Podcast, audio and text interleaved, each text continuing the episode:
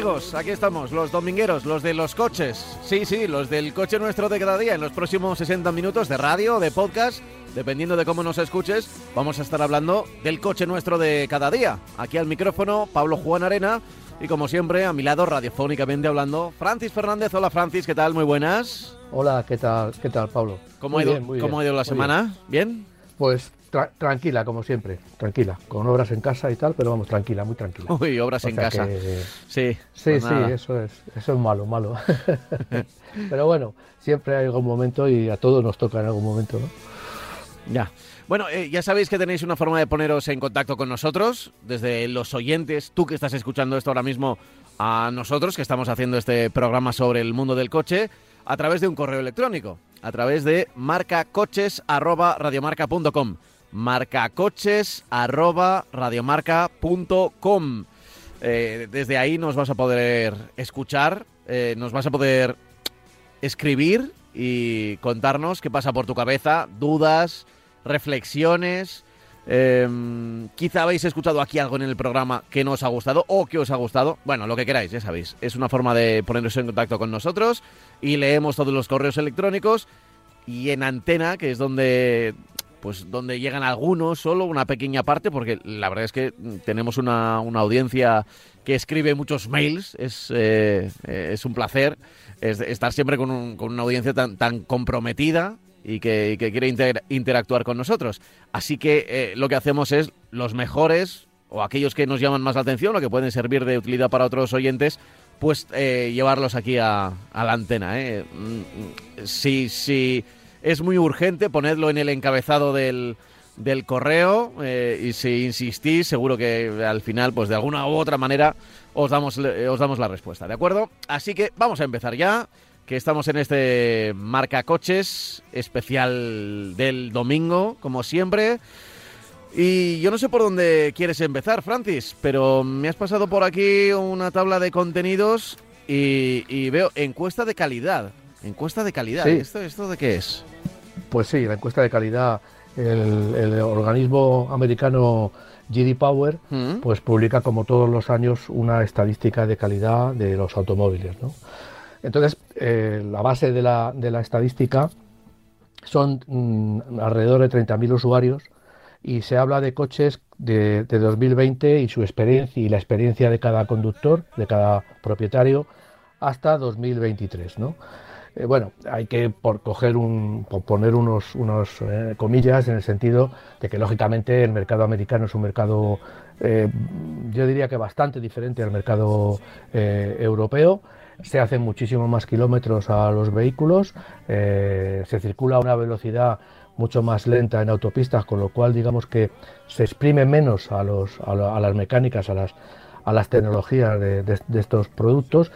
Y bueno, eh, en Europa, pues lógicamente nos gusta llevar los coches más revolucionados. Podemos ir a un poco más de velocidad. Hay que recordar que en Alemania, en Alemania, eh, en, Europa, pues eh, un término medio de, limitación de autovías es, y autopistas es 120, mientras que en Estados Unidos solo podemos circular a un máximo de 85, 86 kilómetros por, por hora, ¿no? En, en muchos estados, no en todos, pero en muchos estados. Entonces, bueno, esta, esta estadística pues nos da unas clasificaciones que, bueno, tampoco nos extraña mucho, únicamente que hay, que hay productos y marcas que no podemos disfrutar en el mercado europeo. Por ejemplo, eh, Lexus es la que está colocada en primera posición, eh, en primera posición del ranking, con que tiene eh, una cantidad de 133 problemas por cada 100 automóviles y es lo más bajo que, se, da en esta estadística. A poca distancia está Genesis. Bueno, Genesis es, un, es la marca de lujo de, Hyundai y, no se fabrica en, en- no se comercializa en Europa, se comercializa es- sí en Estados Unidos. Y, y Kia, es la primera marca generalista, es está situada en tercera posición. Eh, y es, la, ya digo, la primera marca generalista, porque Lexus y Genesis, Genesis lo digo para que no lo sepan, es una marca premium dentro del grupo Hyundai. ¿no? Después nos encontramos a Buick, nos encontramos a Chevrolet, evidentemente dos marcas eh, claramente americanas. Chevrolet ya sabemos que se, se fue del mercado europeo. Mitsubishi, Toyota, Hyundai, Mini que sería en este caso una de las primeras eh, marcas, la primera, yo diría que la primera marca europea que se coloca en este ranking, y luego eh, Nissan. Eh, en el batallón de cola estamos hablando de, Lexus, hemos hablado de 133 averías o incidencias por cada 100 coches, estamos hablando de, de 273 coches por averías por cada 100 coches y esto le corresponde en último lugar, digamos, a Land Rover. Después está Lincoln, que es la marca de lujo de, Ford, Audi con 252, Ford con 249 y Mercedes-Benz que está con 200, 240. Bueno, esta clasificación ya digo que sorprende mucho ver a, Audi y sobre todo a Mercedes-Benz en, en, las últimas posiciones, no la última posición evidentemente, este, luego por detrás de estas marcas hay bastantes más, pero bueno, son ya marcas que que tienen poca influencia en el mercado americano. Y también sorprende, pues bueno, que tanto Lincoln como Ford estén situados también en esta situación bastante, eh, como diríamos, eh, bueno, pues eh, bastante mejorable, ¿no? Entonces, bueno, pues, pues ya digo que, que, es una, una clasificación que no, que, no, se puede coger con exactitud y con, y con toda la los mejores criterios para Europa, porque ya digo que tiene eh, coches que no son europeos, pero bueno, nos puede dar una idea de que, como siempre, encontramos eh, mucho coche japonés en los primeros lugares y bueno y, marcas europeas en los últimos. No sé si será un poco por, por, por eh, mantener el mercado, porque bueno, la gente que compra estos coches, pues no sé qué hará con ellos, ¿no? Pero vamos, lo que sí digo es que es, es una una estadística que para el mercado americano en 2023 y que bueno, esto lo digo y en Europa pues ya sabemos que sale, sacan estadísticas también en Alemania, eh, ADAC, que es una, empresa que se dedica a la asistencia en carretera y que lo que nos marca es la cantidad de, en sus estadísticas cuando las, las publica nos marca una eh, incidencia de los coches que tienen que ir a recoger en, carretera porque se han quedado inmovilizados.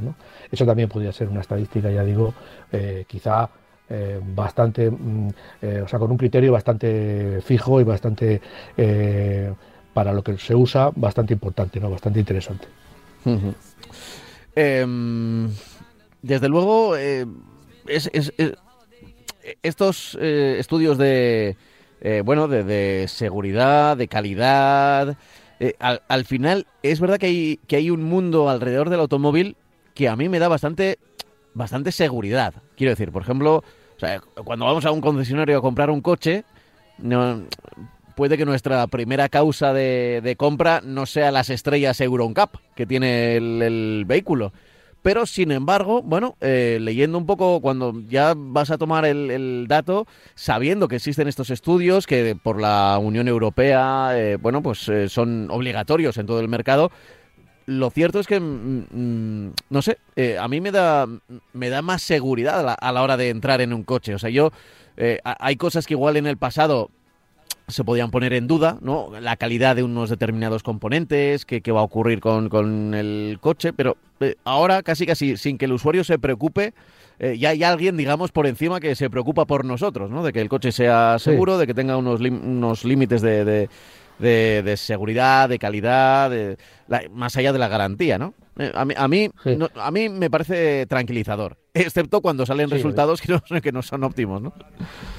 Sí, bueno, pero, pero evidentemente ya digo que es una, una, información pues a tener en cuenta como otras muchas. Eh, evidentemente 30.000 usuarios son bastantes para hacer un, es una muestra bastante interesante.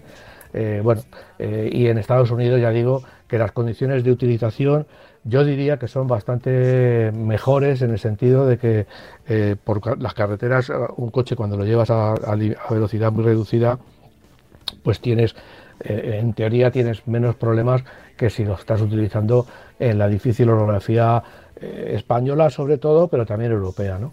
que donde, por ejemplo, en Alemania, si tú te encuentras con un coche que va a que puedes circular a toda la velocidad que quieras en esas autopistas libres de, limitaciones, pues lógicamente le estás sometiendo en general a todo el vehículo a un esfuerzo mucho mayor. Mientras que en Estados Unidos ya digo que, bueno, que 85 kilómetros por hora de media, entre 85 y 100 kilómetros por hora es lo que, lo que más se utiliza en todos los estados americanos, pues lógicamente los coches sufren bastante, bastante menos. Eso no quita, ya digo, que bueno, que, pues, a mí como profesional, pues y con, con, otras informaciones que tengo, pues que haya eh, eh, marcas como por ejemplo que están en la, última lista de, en esta de, de, JD Power, por ejemplo están Audi, están eh, Mercedes-Benz, está Volkswagen, está Volvo, entonces bueno, y Porsche también está con 208 eh, incidencias sobre, sobre 100 eh, problemas. O sea, tiene la media en esta, de, esta, de esta estadística está en 186 problemas. ¿no? Entonces, bueno, mm, ya digo que, sorprende un poco y bueno, cuando salga alguna estadística europea, pues ya la sacaremos con, con todos los coches que se, que se, que se comercializan en, en Europa, todas las marcas que se comercializan en Europa, ¿no?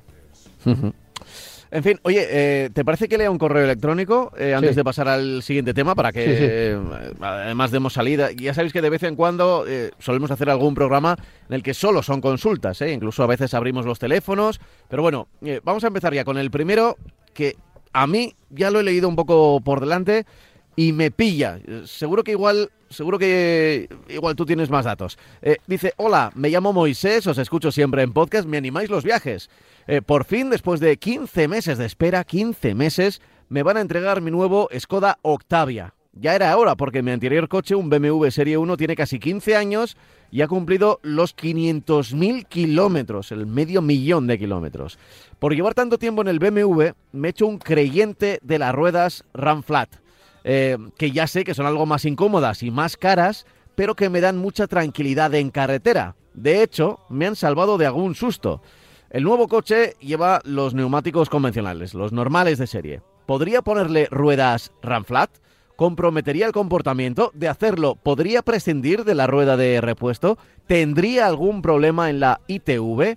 Gracias de antemano y seguid así con vuestro programa que tanto informa y entretiene eh, lo firma Moisés. A ver, ¿qué le podemos decir a Moisés? Pues yo, te digo que, me pilla eh, por, porque no sé el caso concreto, no sé el caso concreto. Entonces, claro, aquí la respuesta generalista, Francis, sería, bueno, pues eh, llama a la ITV, donde tienen ahí lista, las listas de modelos, ¿no? Y Skoda Octavia, y a ver si puede calzar las ruedas Ramflat.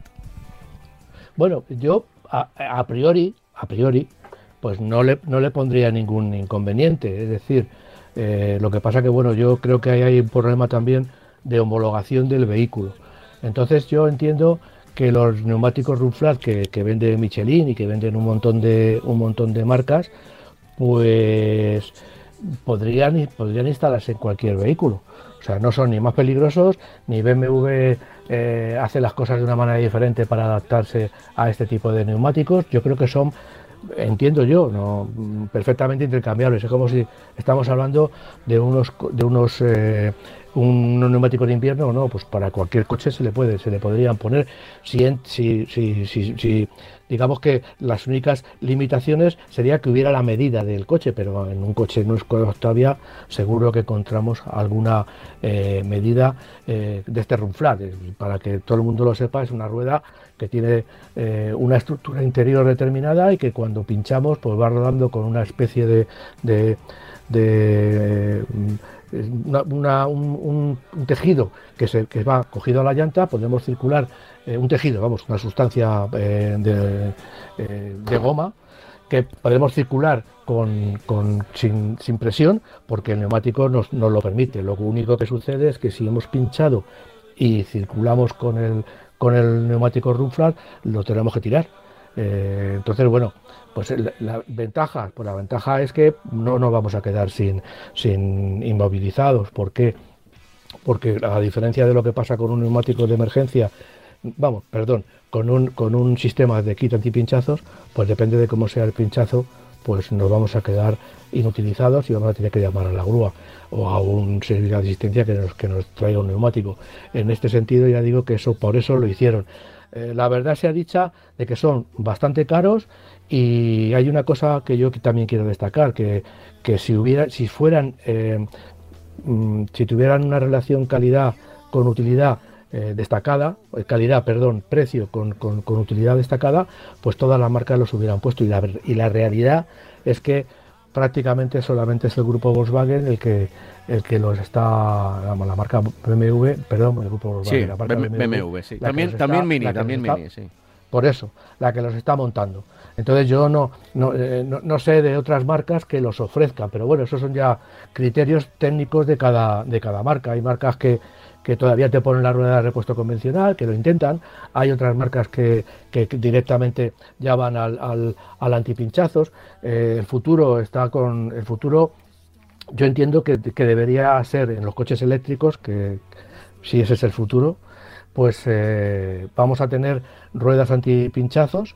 Eh, tipo run flat u otras, están hablando de incluso neumáticos sin presión de aire, eh, que no tengan necesidad de tener presión de aire, lo que son unas ruedas, digamos, macizas, pero bueno, con una tecnología muy avanzada. A ver, el, problema de las ruedas macizas, que en el fondo, por ejemplo, es los primeros coches, los del comienzo, finales, finales del 19, comienzos del 20, pues tenían ruedas de, carro, de carromato. Eso no se podía pinchar porque era una rueda maciza de madera que tenía, que bueno, tenía como, como los caballos tienen herraduras, pues alrededor del, de digamos, de la banda de rodadura, eh, bueno, pues eh, tenía diferentes temas para que, para que tampoco la madera eh, pues se rompiera, ¿no? Claro, e, eso, eso es imposible porque, digo en los coches modernos porque pesaban mucho, entonces cuando llegó el, neumático, el, el, caucho y, y demás, oye, este nuevo material podemos hacer ruedas mucho más ligeras, mucho más ligeras, simplemente tienen que estar llenas de aire y luego todo eso ha ido evolucionando. O sea, no, no es tan sencillo, sino que ha evolucionado. Pero claro, eh, ahora eh, estamos en un momento, como bien explicaba Francis, que podemos ir hacia atrás. O sea, podemos pensar en, en algún componente plástico que no necesite la presencia de aire eh, más allá del de, aire a presión normal, sino que, digamos que pueda ser un, una, una rueda de todo plástico aunque no es plástico, pero, pero que para que la gente lo entienda, que pueda ser, pues... Y, eso, claro, eso no se puede pinchar. Ahí le puedes meter 3.000 clavos, que eso no se va a pinchar, porque no, no pierde aire. Claro, ahora hay, ahora hay eh, materiales que son mucho más ligeros y que te permiten pensar en poder hacer ese, ese neumático.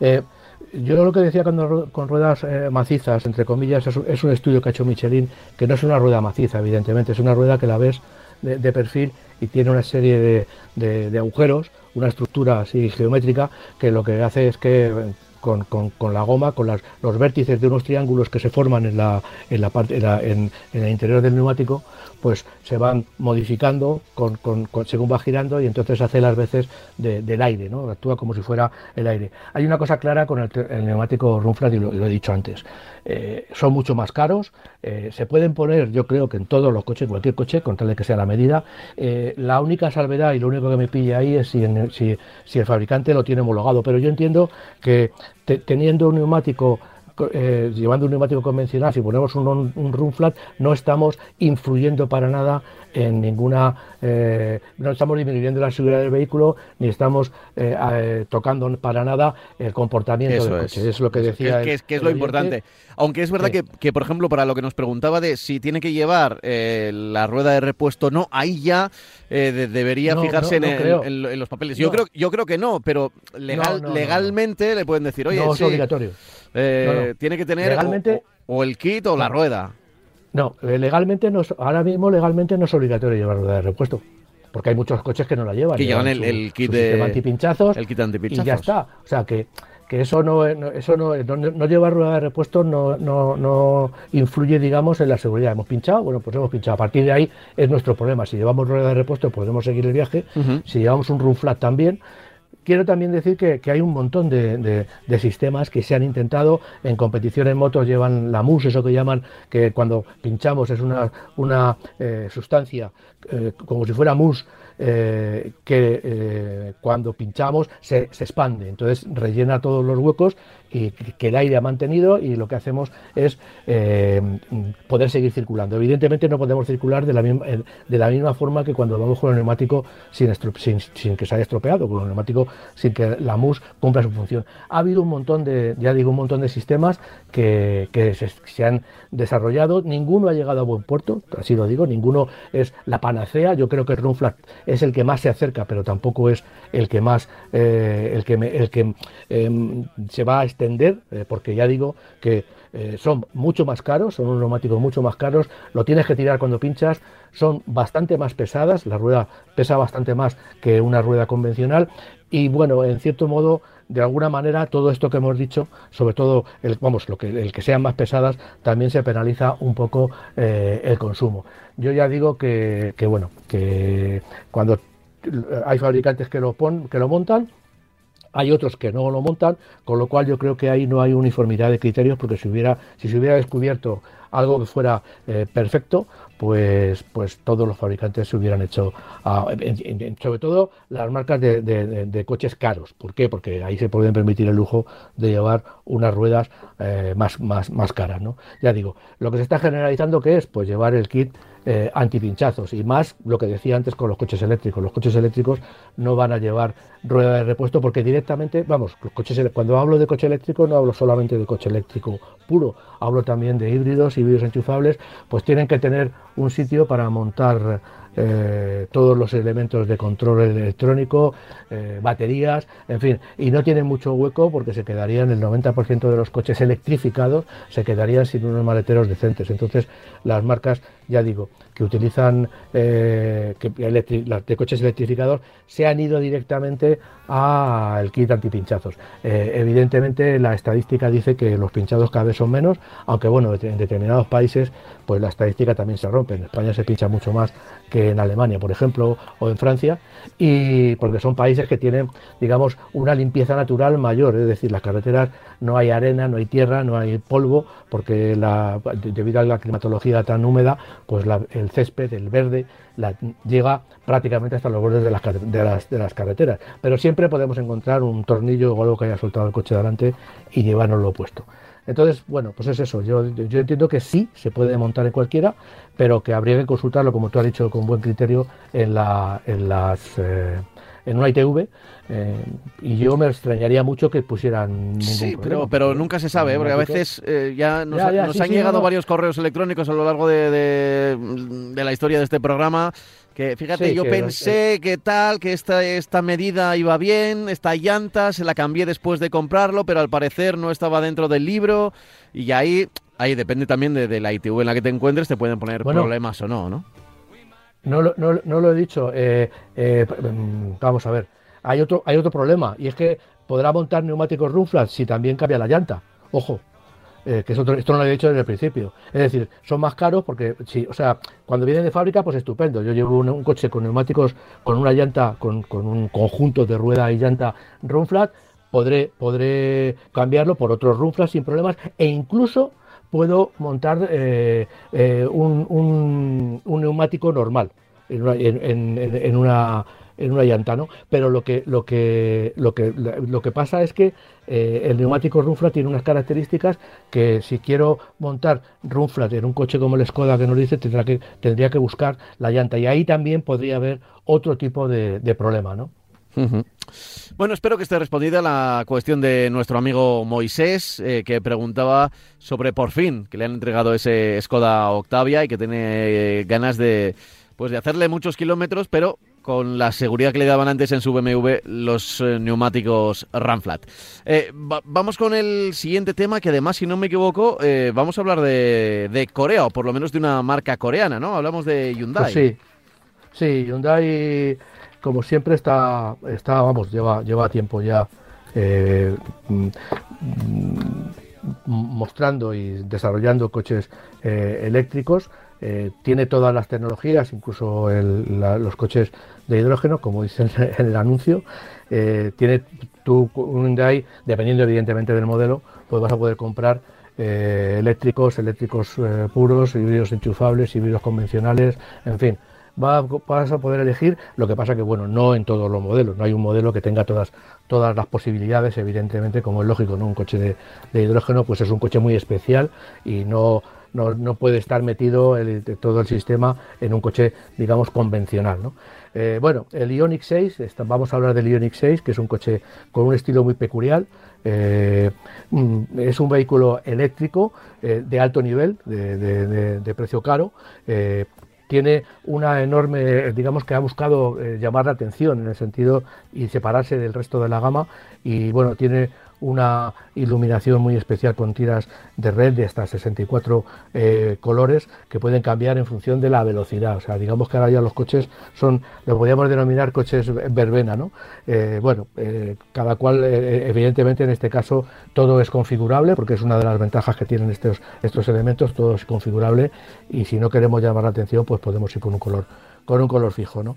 Eh, lleva adentro, eso sí, eh, si el exterior es, eh, llamativo, el interior lo es más, lleva dos enormes pantallas de 12,3 pulgadas. es un coche que es relativamente grande, o sea, por eso digo que es de alto, de alto nivel, a nivel de, precio. Mide 4,8 metros de longitud y está disponible con dos juegos de, de baterías de 53 y 77,4 kilovatios hora.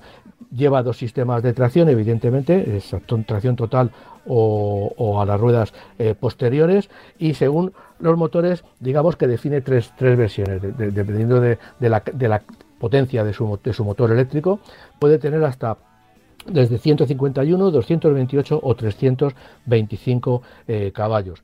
Eh, tiene un consumo de 13,8 kilovatios hora, que es mm, bastante, bastante bajo para lo que se utiliza, se usa en su categoría. Estamos hablando, insisto, de un coche de 4,8 metros de longitud. ¿no? Eh, destaca eh, también por su bajo coeficiente aerodinámico, eso también eh, provoca o produce ese efecto en la carrocería que, llama la atención, digamos, por su estilo, y eh, puede también eh, tener la posibilidad que cada cual, que cada vez es más, más importante y más, y más normal el hecho de que teniendo ese, enorme, esa enorme cantidad de baterías que tiene cualquier coche de esta, de esta, de este, un coche eléctrico y sobre todo un coche ya he dicho, de este segmento, pues tenemos capacidad o posibilidades de utilizar esa energía para alimentar nuestra vivienda o, alimentar otro tipo de elementos que funcionen con electricidad. ¿no? Es decir, tenemos unas baterías enormes y con eso podemos dar asistencia incluso a nuestra casa. ¿no? Eh, tiene una, una un, sistema, sistemas de seguridad de, también de alto nivel, tiene una, alerta, por ejemplo, al tráfico cruzado con la posibilidad de, actuar sobre la dirección en situaciones de peligro, es decir, que no solamente nos va a avisar, sino que va a procurar, eh, en cierta medida, a base del giro de volante, evitar el problema. Los precios son desde 49.620, el pequeño de 151 caballos hasta los 66.360 del de, el de el más grande, el de 325 caballos. Ya digo que es un coche de alto nivel, es un coche que, con lo mismo que el V6 de Kia, pues está viendo, se ven algunos por la, por la calle, lo mismo que se ven otro tipo de, coches eléctricos, que, porque los que más proliferan precisamente ahora mismo en, esta, en estos momentos, pues son, son los, los más caros. ¿no? Bueno, eh, es un coche más mm, que se une a, la disponibilidad de coches eléctricos. Lleva ya un tiempo, lleva ya un tiempo en el mercado, pero lógicamente ahora es cuando va a empezar a distribuirse de una manera más, más contundente en el, mercado europeo. Bueno, eh, es eh, Hyundai, que como decimos siempre aquí, son, son los primos hermanos de Kia, la misma empresa. Eh, coreana, a veces precisamente en las familias es donde uno se lleva peor, ¿no? Eh, y, de hecho hay bastante competencia siempre entre Hyundai y Kia. ¿Sabes? Ya, sabes lo que pasa, que hay competencia, pero, pero toda es, eh, entre comillas, un poco falsa, porque pasa un poco como pasaba con Peugeot y Citroën. Cuando Peugeot es dueña de Citroën, pues hay poca competencia, y cuando Hyundai es dueña porque compró Kia, pues hay poca competencia. Digamos que los que mandan están en el Consejo de Administración de Kia, de, de Hyundai y no de Kia. Entonces, bueno, pues en ese sentido, quería comentar otra cosa que me ha llamado la atención, hablando un poco de coches eléctricos y saliéndome un poco del tema. La gente de Dacia han, dicho eh, en, una, en, una, entrevista, el responsable de Dacia en España, que, claro, que, que, él entiende la electrificación como, como el sprint. Es decir, y tiene parte de razón, yo le doy totalmente la razón, yo estoy de acuerdo con él. Ahora mismo el mayor problema de los coches eléctricos es el precio, independientemente de la autonomía y de otras cosas que también, pero claro, ahora mismo, pues si contamos y hacemos una estadística de cómo se utiliza un coche en, eh, en, ciudad, eh, pues en ciudad, normalmente, pues, pues, llegamos a la conclusión de que lo que se hacen habitualmente, la inmensa mayoría, no digo que todos, pero la inmensa mayoría hace alrededor de 50 kilómetros eh, diarios. Eso, por ejemplo, un Dacia Sprint que tiene 230 y tantos, me parece que tiene, pues le, va a dar un resultado idóneo. Además es un coche pequeño, es un coche barato, es un coche poco pesado, eh, no llega a, la tonelada. Es decir, eh, reúne todas las condiciones y, no estoy hablando de un coche en concreto, sino estoy hablando de una filosofía. Es decir, eh, lo hemos dicho aquí muchas veces, la filosofía del coche eléctrico, ahora mismo las marcas deberían desarrollar coches eléctricos puros del tipo del, del, Sprint, si queremos que el coche eléctrico tenga éxito. ¿no? Hemos empezado, parece, la casa por el tejado. El Hyundai Ioniq es un ejemplo más de los muchísimos que hay. Eh, no vamos a llegar al coche eléctrico, no podemos llegar al coche eléctrico por precio, pues no se va a masificar el coche eléctrico. Es decir, anuncian ahora, como lo mismo que Tesla ha bajado el precio, pues anuncian de que el coche eléctrico va a bajar en los próximos meses y en, los próximos, y en el próximo año un montón. Se habla de hasta el 50% de precio porque dicen que la eh, los componentes de las baterías pues están bajando de precio. Bueno, veremos a ver, porque esto muchas veces son eh, fuegos de artificio que se, que se dicen, se, se, nos comunican para que hablemos más del coche eléctrico y, digamos que, bueno, que lo, que lo pongamos mejor y la gente espere a, dentro de un año para ver lo que pasa, ¿no? Espere y se, y se informe. Pero lo que sí es verdad es que el coche eléctrico yo entiendo que ahora mismo todas las marcas, sobre todo las marcas generalistas, es decir, eh, Porsche no va a desarrollar un, coche de ciudadano para meterse de, de 22.000 euros, está claro que no, pero todas las marcas generalistas, que son muchas y son muy importantes y con mucha tecnología, pues deberían ponerse a la labor de desarrollar, como Dacia, desarrollar un coche rival del Sprint, un coche, ya digo, con 200 y pico kilómetros de autonomía, eh, un coche de 20, creo que son 22.000, 23.000 euros, que ya es precio para un coche ciudadano, pero bueno, pero que nos puede, ya digo, eh, lo vamos a poder amortizar, si es que lo amortizamos alguna vez, bastante más rápidamente, no, no tiene que estar 10 días cargando en un enchufe convencional y, y vamos a poder movernos y hacer todos los movimientos que hacemos el, 12 meses al año, 11 meses al año. El resto sí, nos podemos plantear alquilar o hacer otra cosa, pero es un coche que nos va a dar un servicio diario muy eh, satisfactorio y por poco dinero. Y nos va a permitir movernos, contaminar menos y movernos por todas las zonas eh, limitadas. Llegamos a casa, lo cargamos, si hemos hecho 200 kilómetros, si no, podemos salir incluso dos o tres días sin, sin enchufar el coche y bueno, y, yo creo que va por ahí los tiros. yo por eso he querido destacar esta noticia, esta información, que la, gente de Dacia pues entiende que el coche eh, lógicamente está tirando para, para, su, para su casa, pero también es verdad que yo le tengo que dar la razón porque el coche eléctrico se hubiera desarrollado mucho mejor, mucho más, si hubiera habido hasta ahora, si ahora hubiera muchos rivales del Dacia Sprint similares, o por encima o por debajo, pero en ese segmento de coches ciudadanos con 200 kilómetros, 230, 240 kilómetros de autonomía. Eh, bueno, pues eh, desde luego, como vemos aquí, poco a poco eh, las marcas siguen evolucionando y evolucionando y está bien, ¿eh? Y está bien. Sobre todo porque la evolución ahora es exponencial antes yo recuerdo que, bueno, las marcas en los años 90 o comienzos de, este siglo eh, sacaban un coche cada cierto tiempo, pero era un coche como podía ser otro o el siguiente, apenas cambiaban cosas, ¿no? Eh, e, era muy complicado tener una, una, evolución, era pues un motor más potente, otro motor, o eh, un diseño más innovador, un rediseño. Sí, había... E, era el sota, caballo y rey durante muchos años, iba repitiendo lo mismo, ¿no? Iba mejorando la gama, pero era una evolución...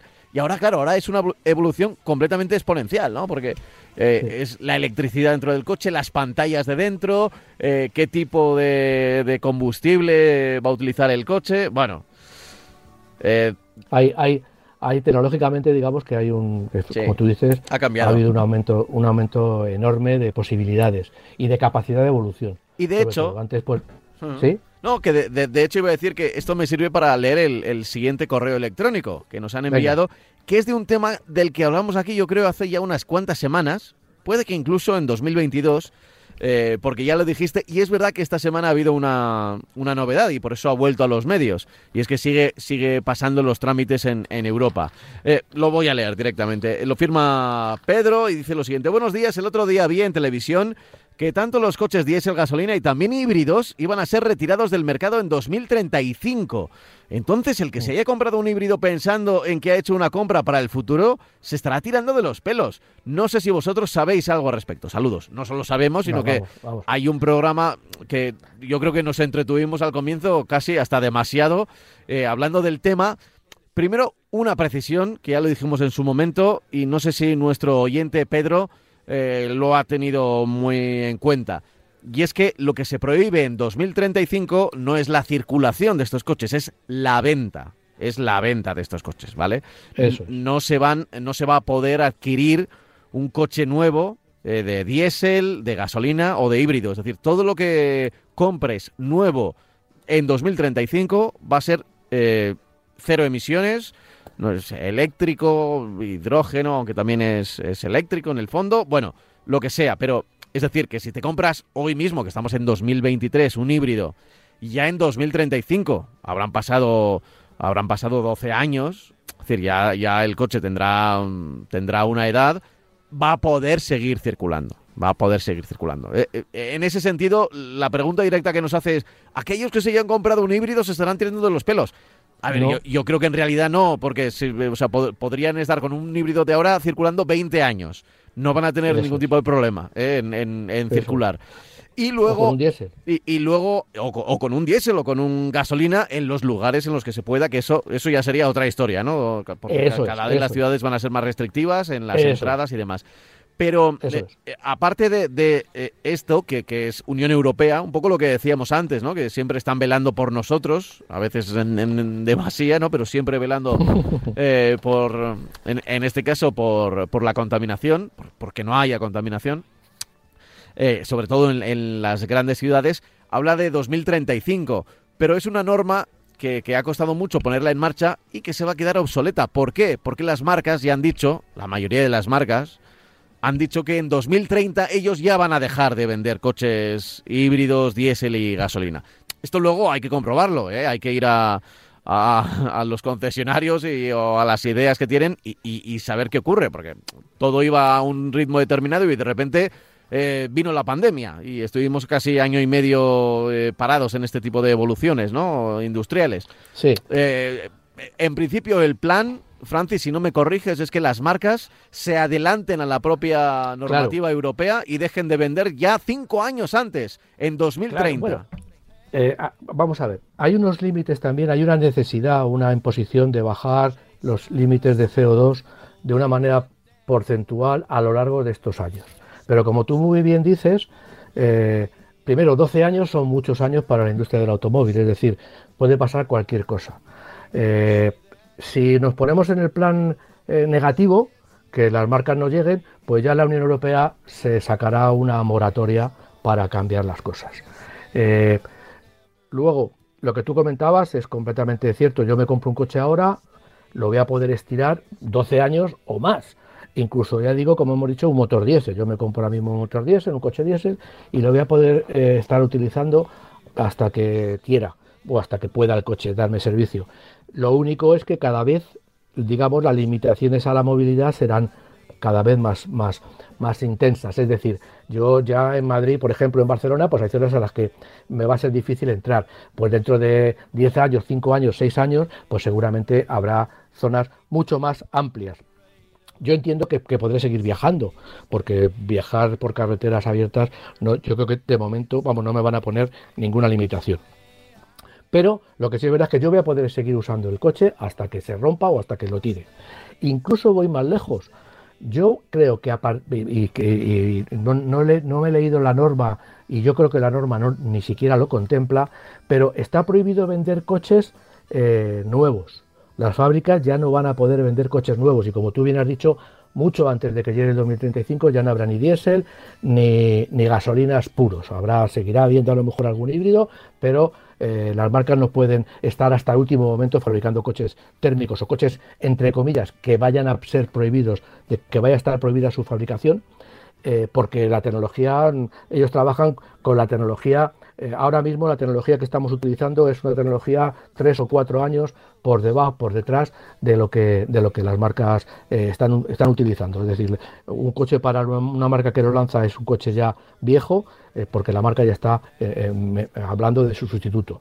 Y además yo me atrevo a decir que incluso pasado 2035, si yo tengo un coche, lo voy a poder vender como usado si está lógicamente va a estar fabricado antes de 2035 y me voy a poder deshacer de él como usado.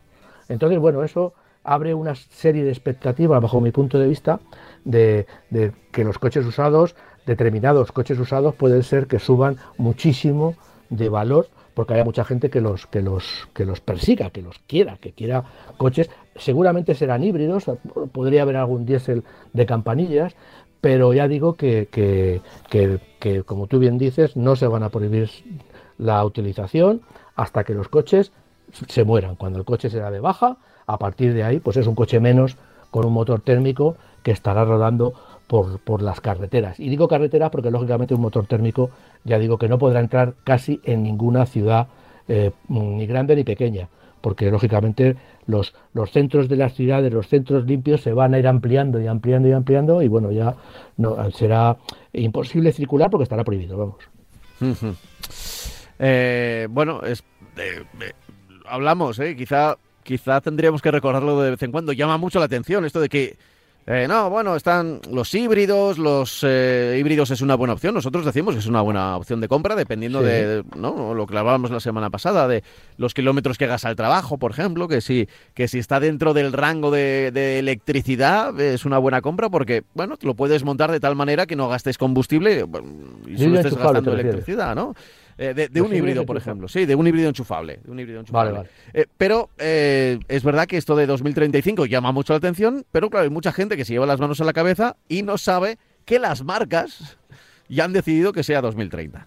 O sea que, de todas maneras, hay, que hacer, perdóname, hay que hacer un inciso, porque hay marcas que están, que están estudiando y trabajando en combustibles sintéticos. Entonces la norma dice que el coche no puede emitir CO2. Es decir, que si, que si, y contaminación, que si conseguimos un coche, un motor eh, térmico, que utilizando eh, combustibles sintéticos no emita, no, haga, no, tenga emisiones, pues eh, a lo mejor se podría seguir utilizando y seguir fabricando. Es decir, hasta 2000, en 2035 los coches tienen que ser limpios. Lo que no lo dicen es cómo. Es decir, no hablan de, de coches limpios, no dicen, no es que tienen que ser todos eléctricos, no. Si una marca, una empresa, un laboratorio eh, consigue un motor que funcione con, con yo qué sé, con, un, con, no sé qué combustible que, no emita, que no tenga emisiones, como pasa con el, con el, hidrógeno, eh, o como pasa con los coches eléctricos, pues seguramente no habrá ningún problema. Lo que pasa es que bueno, estamos hablando de, no es ciencia ficción, porque ya eh, Audi está estudiando muchísimo todos los combustibles sintéticos, pero el resumen es que eh, eh, lo que tiene que ser el coche es que, que, sea totalmente limpio, no nos dice cómo. Entonces, bueno, pues ahí están abiertas muchas puertas, porque ya digo, insisto, que hay marcas que están estudiando la posibilidad de, unos determinados eh, tipos de, combustible que, no, que, no, que no produzcan emisiones, digamos, contaminantes y que, bueno, esos, digamos, que podrán usar debidamente homologados y tal, y comprobado, pues podrían seguir usándose y, seguirse fabricando, no seguir usándose evidentemente, seguirse fabricando. es curioso, es curioso este, este tema, el, de, las fechas, el de la fabricación, el de... que, a ver, ¿qué, va a pasar con los camiones eh? o con los vehículos de, de reparto? Eso también es un al final es un problema porque al final eh, hay un parque muy grande de, camiones. Sí, claro. Los camiones van a llegar al hidrógeno antes que yo entiendo que antes que los coches. Sí, es posible. Sí. Y a la electricidad están a punto de, llegar.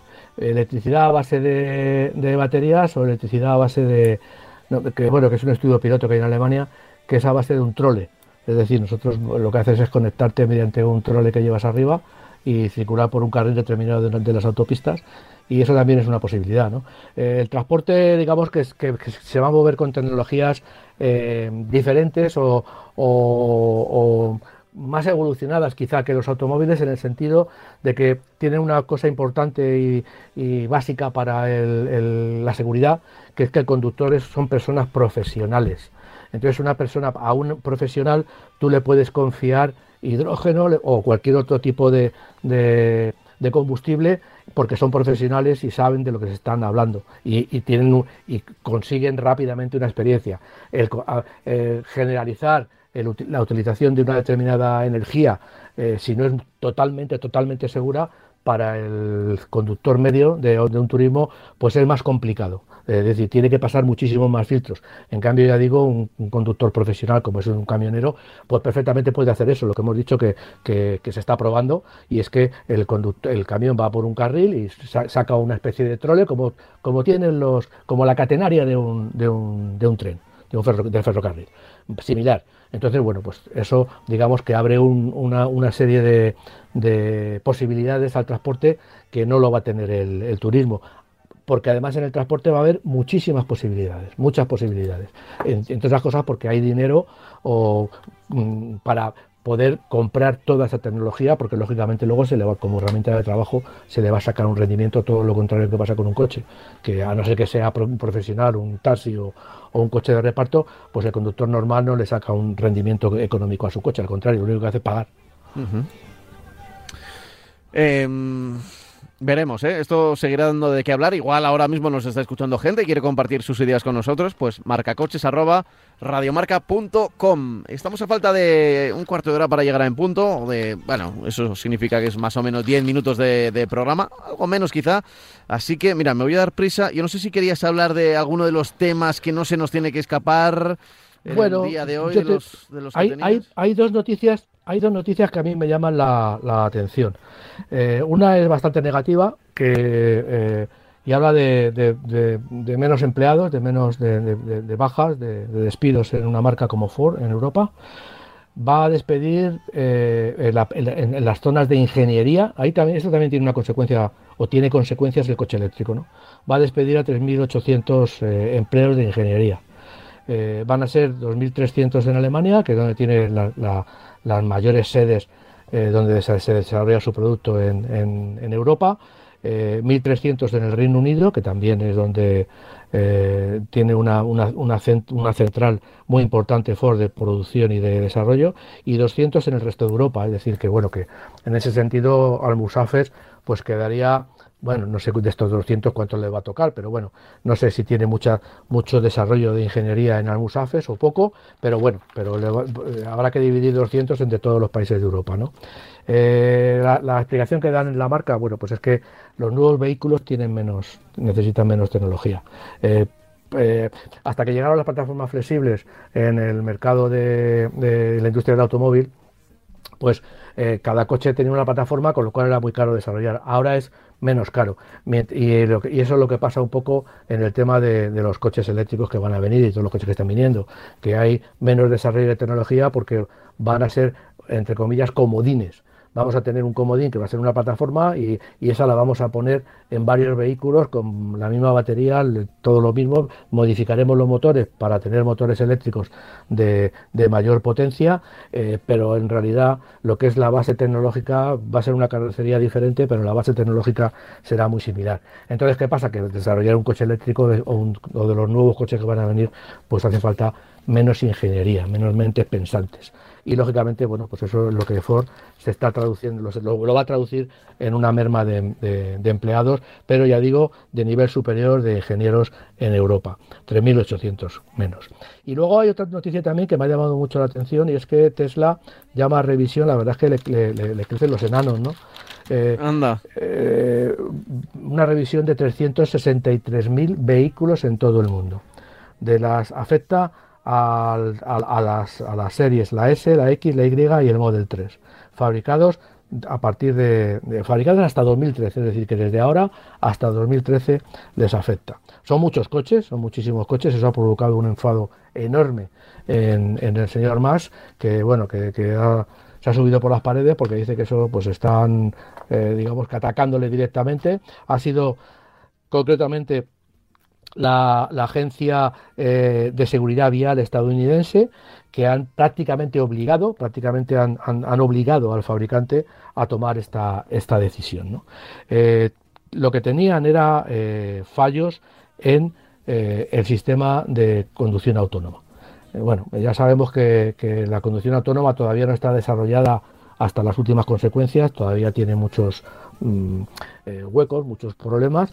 Eh, en Estados Unidos se, abusa, bueno, se utiliza muchísimo la, conducción autónoma y, se están provocando accidentes. Ha habido en, concretamente en Estados Unidos pues 273 accidentes de tráfico por estos motivos que voy a decir, e incluso ha habido hasta 19 fallecidos. Entonces, bueno, pues es un tema que, que este organismo americano se lo está tomando, en, estadounidense, perdón, se lo está tomando con, con, mucha, con mucho interés y bueno, y le está diciendo a, Tesla que tiene que revisar sus vehículos. Es un problema de software, no es un problema mecánico, es un problema de software, revisar el software, por eso más dice que, jolín, revisar el software no, bueno, pues revisar el software, en este caso en un coche autónomo es muy importante porque provoca accidentes. En, el software en un coche convencional provoca que funcione mal, pero no hay, no hay en, cierta medida no hay accidentes. Entonces, ¿a qué afecta?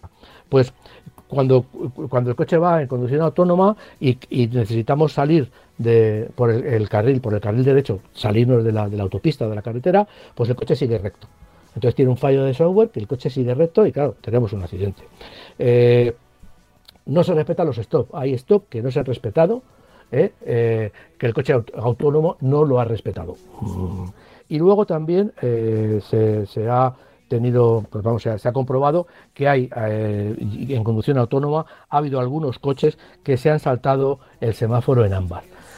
Estos tres elementos, digamos, y los accidentes que ha provocado estos fallos de, desarrollo, estos fallos de funcionamiento del coche autónomo, pues ya digo que es lo que, lo que está llevando a maltraer a Tesla, porque nada menos que son 363.000 vehículos. No creo que sea una operación muy, muy, muy complicada, será conectarlo y, eh, actualizar el software o cambiar el software, alguna de las rutinas que tenga, pero bueno, pero estamos hablando de, muchos coches y, que bueno, la noticia, desde luego, no ha venido de Tesla, porque Tesla en ese sentido no da, no da ninguna noticia, no ha venido por otros, por otros eh, conductos, ¿no? Pero ya digo que bueno, es un tema importante y que a todos los usuarios de Tesla, pues yo les recomiendo que vayan a su concesionario, que pregunten a la marca si esto les, les, les va a tocar. Así que bueno. Sí, eh, hay que estar, si alguno nos está escuchando, bueno, no sé si habrá recibido alguna, algún tipo de comunicación. Yo entiendo que como Tesla es tan, tan moderno, antes recibías cartas o se mandaban cartas que, que igual que igual el domicilio pues no era no era ya el, que correspondía al usuario, ya estas cartas se habían perdido. Yo entiendo que ahora ya con los coches son tan modernos habrá notificaciones dentro del, del salpicadero, ¿no? Eh, sí, sí, o, les han mandado, o les han mandado un dron, ¿no? Para que, no, les han mandado un dron, sí, sí, sí, Un dron para que se lo comunique, pero sí, efectivamente. o que les persiga, sí, o que les persiga. Bueno, en, definitiva, eh, que es lo que tiene esto, que, que, nadie se piense que, los coches eléctricos van a ser perfectos, y menos en estos primeros años donde todavía casi casi los estamos descubriendo. Van a aparecer, eh, bueno, hay mucha tecnología que es más de software, más que mecánica, como anteriormente. Sí, sobre y, todo y ese software, bueno, pues tendrá que recibir actualizaciones. A veces se podrá hacer de manera online. Eh, que esto, bueno, algunos coches, por ejemplo, las actualizaciones de Tesla sí que sí que se hacen así, digo las de su software, pero en este caso concreto no, en este caso es una llamada a revisión y son más de medio millón de coches, así que... Claro, eso, eso es como cuando te mandan en el ordenador, te mandan revisión de software de seguridad porque se ha detectado un nuevo intruso, un tipo de, hacker o de, o de virus. Pues esto va a ser lo mismo en ese sentido, ¿no? Y como tú bien decías, lo mismo se lo mandan por, lo mismo le pueden actualizar, no lo sé, ¿eh? porque no conozco bien Tesla en ese sentido, pero lo mismo le pueden mandar una actualización, si están conectados los coches a Internet, lo mismo le pueden mandar la actualización directamente al coche y que se actualice el software, no lo sé. Pero vamos, eh, el problema es que hay 300, ¿cuántos eran? 363.000 coches que tienen que pasar la, la 363.000 vehículos unidades de Tesla que tienen que pasar, eh, que tienen que experimentar oh. esta, esta actualización del software para evitar estos tres problemas. ¿no? que se nos acaba el tiempo y que se nos acaba la canción. Así que tenemos que decir hasta la semana que viene. Francis, como siempre, un placer. Venga. Chao. Igualmente. Hasta luego. Radio.